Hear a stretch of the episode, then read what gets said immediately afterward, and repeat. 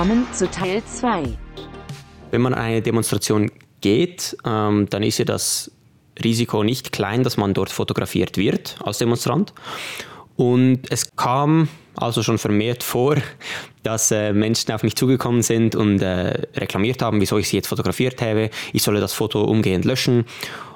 Und ganz so einfach ist das nicht, weil eigentlich können Sie darauf nicht plädieren. Ja, also wenn man das Recht auf ähm, Demonstrations- und Versammlungsfreiheit ähm, wahrnimmt, dann wird gleichzeitig das, ähm, das Recht, also die Persönlichkeitsrechte, die gibt man dann eben zum Teil auf.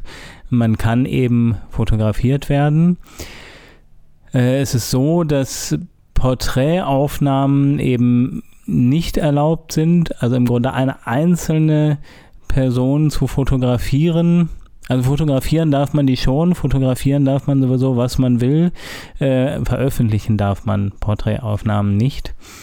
Ähm, das ist natürlich äh, ja in gewisser Weise auch absurd, weil wenn ich jetzt eine Kamera habe mit, also wie jetzt eine Sony A7R2, äh, mit 48 Megapixel. Da kann ich ja auch irgendwie ein relativ weitwinkliges Bild nehmen, wo dann eben fünf Leute drauf sind und da kann ich mir von der einen, die ich haben will, dann trotzdem noch ein, in einer super Qualität ein Porträtfoto äh, rausschneiden.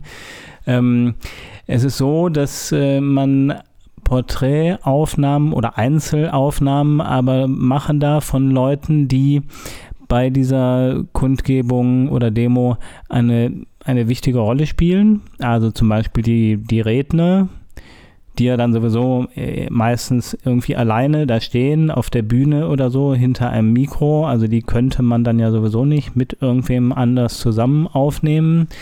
Ähm, und die darf man einzeln aufnehmen und die darf man auch einzeln publizieren an so einer Demonstration inszenieren sich die Teilnehmer ja häufig auch. Und eigentlich kann man sagen, in dem Moment, in dem sie sich eben besonders stark inszenieren und in den Mittelpunkt setzen, ist es legitim, dass man sie fotografiert. Man will ja schließlich auch ihre Message oder zumindest den Grund für die Demonstration festhalten.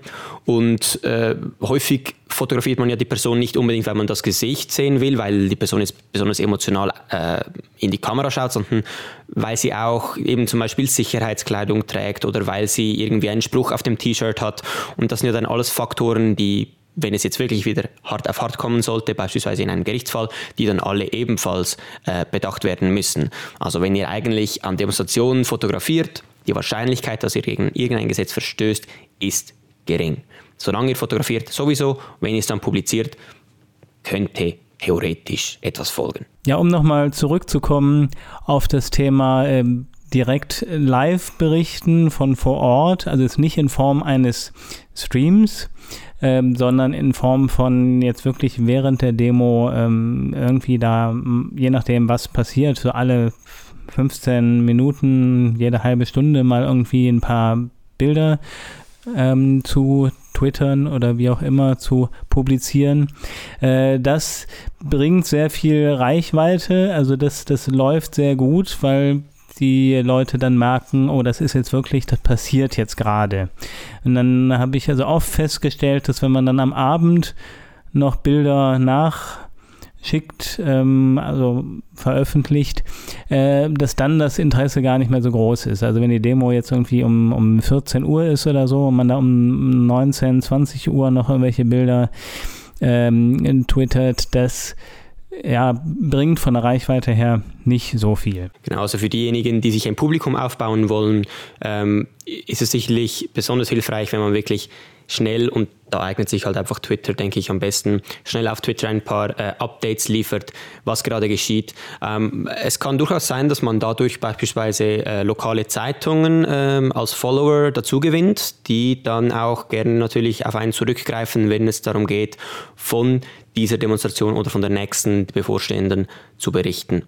Ähm, die Bilder, die ihr weiter generiert, die, die, die ihr besonders schön findet, die euch besonders gut gefallen, die solltet ihr unbedingt in einem Portfolio veröffentlichen. Ähm, eine Webseite eignet sich dafür natürlich oder einfach ein Profil auf, weiß nicht, Flickr oder wo auch immer. Ähm, die dienen dann häufig auch als Quelle, wenn ihr eben zuerst quasi von einer Redaktion auf Twitter entdeckt werdet und die dann aber sehen wollen, was ihr sonst noch so drauf habt. Ja, äh, genau, um nochmal zurückzukommen auf das Thema Livestream. Also Livestreams habe ich bisher noch nicht gemacht. Ähm, ich halte da auch nichts von, äh, aus dem Grund, dass ich ja dann nicht wirklich die Kontrolle habe, äh, was ich da in die Welt raus haue, weil, äh, ja, weil es einfach passiert und sofort online ist. Und das halte ich für problematisch, gerade ähm, je nachdem, was da passiert, wenn, wenn da irgendwas mit, mit Kindern, was es ja leider bei Kundgebungen und Demos auch sehr oft gibt, wobei ich also der Überzeugung bin, dass Kinder bei Demos und Kundgebungen nicht teilnehmen sollten aus Sicherheitsgründen. Ähm, Eben, und um da nicht die, ähm, falls da doch Kinder anwesend sind, ähm, um da nicht äh, diese Bilder zu publizieren, ähm, also deswegen mache ich keine Livestreams. Ja, genau. Das ist ein anderes Problem natürlich von Livestreams ist, man weiß auch nicht, wer da zuschaut. Und wenn man jetzt an einem Ort ist, der wirklich eben nicht ungefährlich sein sollte und dann die Teilnehmer dieser Demonstration merken, oh, da berichtet jemand live kann das auch sehr unangenehme Aufmerksamkeit auf sich ziehen. Genau, also die haben ja dann recht schnell aufgrund des, der, des Blickwinkels und ähm, können ja sehr schnell abschätzen, wer das ist, der da jetzt gerade mit seinem Handy ähm, rumläuft und von der Demo äh, berichtet. Und wenn das dann eben eine Demo ist, äh, ja, von, von nicht so friedlich gesinnten Menschen, dann ähm, kann das natürlich da passieren, dass die einen dann irgendwie attackieren. Von daher, das äh, kann natürlich auch bei Fotos passieren, ähm, aber das ist, äh, das ist schwieriger da wirklich rauszufinden, ähm, weil das Foto ist dann schon ein paar Minuten alt ähm, und dann noch rauszufinden, ja, wer das jetzt war, der vor ein paar Minuten an der Position stand und das Foto gemacht haben könnte, äh, das ist ja etwas schwierig. Genau, wenn wir jetzt wieder beim Fotografieren sind und quasi beim äh, Demonstranten triggern durch Fotografie, äh, Blitz auf der Kamera. Ja, geht gar nicht. Also ich habe auf einer Kamera, äh, ich habe auch, ich habe bei einer Demo äh, noch nie äh, geblitzt, weil da ganz viele Menschen ähm, aggressiv drauf reagieren, ähm, das nicht mögen. Und äh, eben deswegen ist es eben wichtig, eine gute Kamera zu haben, also eine äh, Vollformatkamera am besten und eben lichtstarke Objektive. Äh, ist auch von der Stimmung her viel schöner. Wobei ich Blitz eben schon auch ein tolles Stilmittel finde. Also ich, ich, ich mag eigentlich diese Porträts, die wirklich volle Kanne reingeblitzt sind, aber eben ich glaube, das ist dann so ein bisschen, äh, wenn man jetzt eben auch die Bilder beispielsweise für eine Zeitung machen will, ein Stilmittel, das die, die, da scheiden sich die Geister. Äh, ja, es ist gerade auf Demos natürlich auch ähm, schwierig. Äh, ich hatte letztens ein Bild, da hat jemand anders geblitzt, genau in dem Moment, wo ich das Foto gemacht habe. Und da war so eine Reihe Polizisten und die haben ja ihre Polizeiaufschrift. Und das ist so äh, fluoreszierende ähm, Aufschrift irgendwie. Und das, das hat total geleuchtet dann. Also man hat dann eigentlich nur die, äh, nur diese Polizei. Schriftzüge gesehen auf diesen ganzen Uniformen und sonst äh, war auf dem Bild eigentlich dann äh, trotzdem nicht viel zu erkennen. Das passt ja dann eigentlich wieder so ein bisschen in meine Philosophie, keep it simple, keep it small. Da kannst du den Blitz zu Hause lassen, dann sparst du noch ein bisschen Platz an deinem Equipment. Jetzt haben wir viel über Fotografie gesprochen. Kommen wir doch mal noch ein bisschen aufs Filmerische zu sprechen, weil Videos äh, sind an solchen Demonstrationen natürlich auch äh, ein gutes Mittel, um die Aktion einzufangen. Genau, eine äh, Frage, die ich mir da oft stelle, ist dann, ja, nehme ich jetzt das externe Mikrofon mit oder nicht?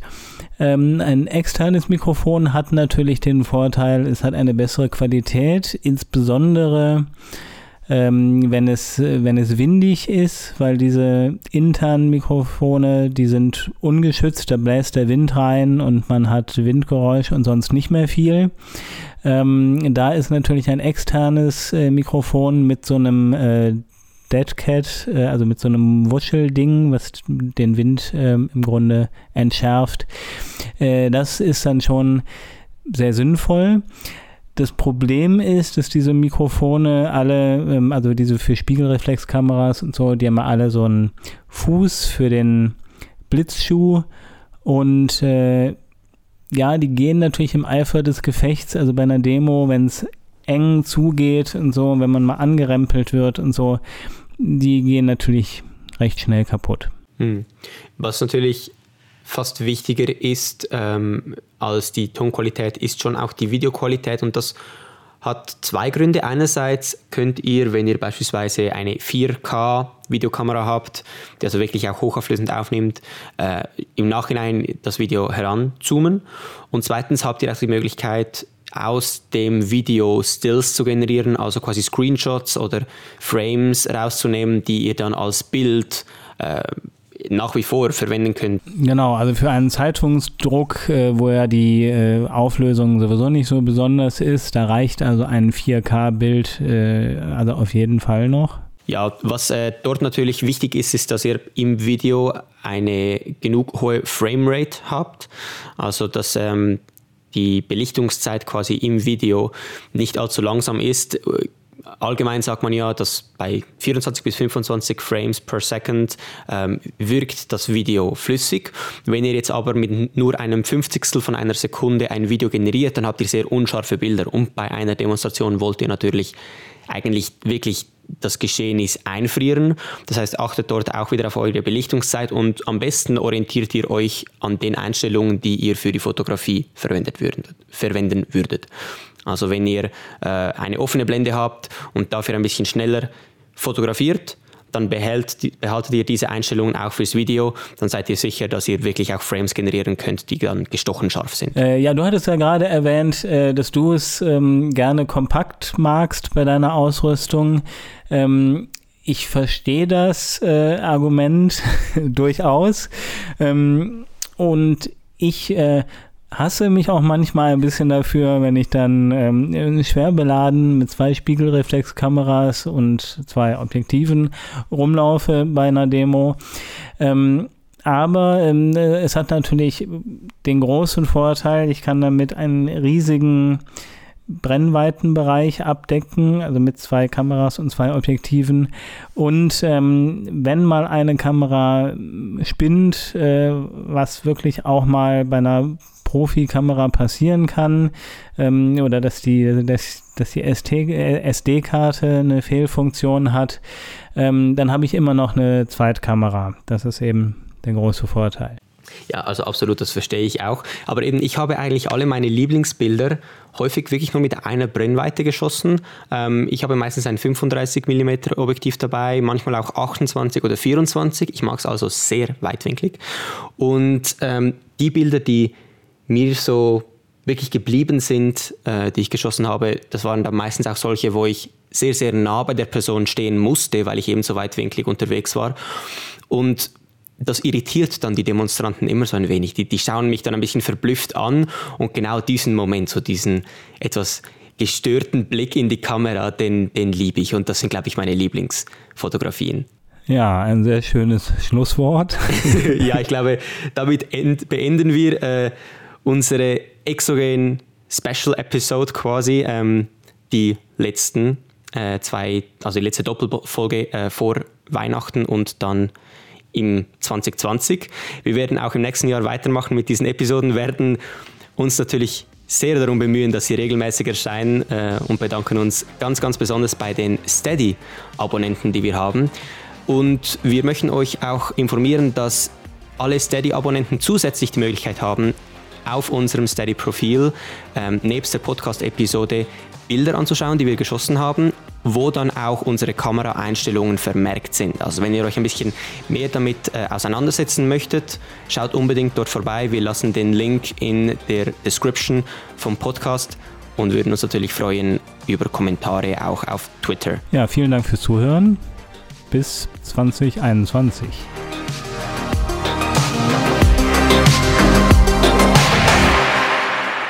Thank you and goodbye.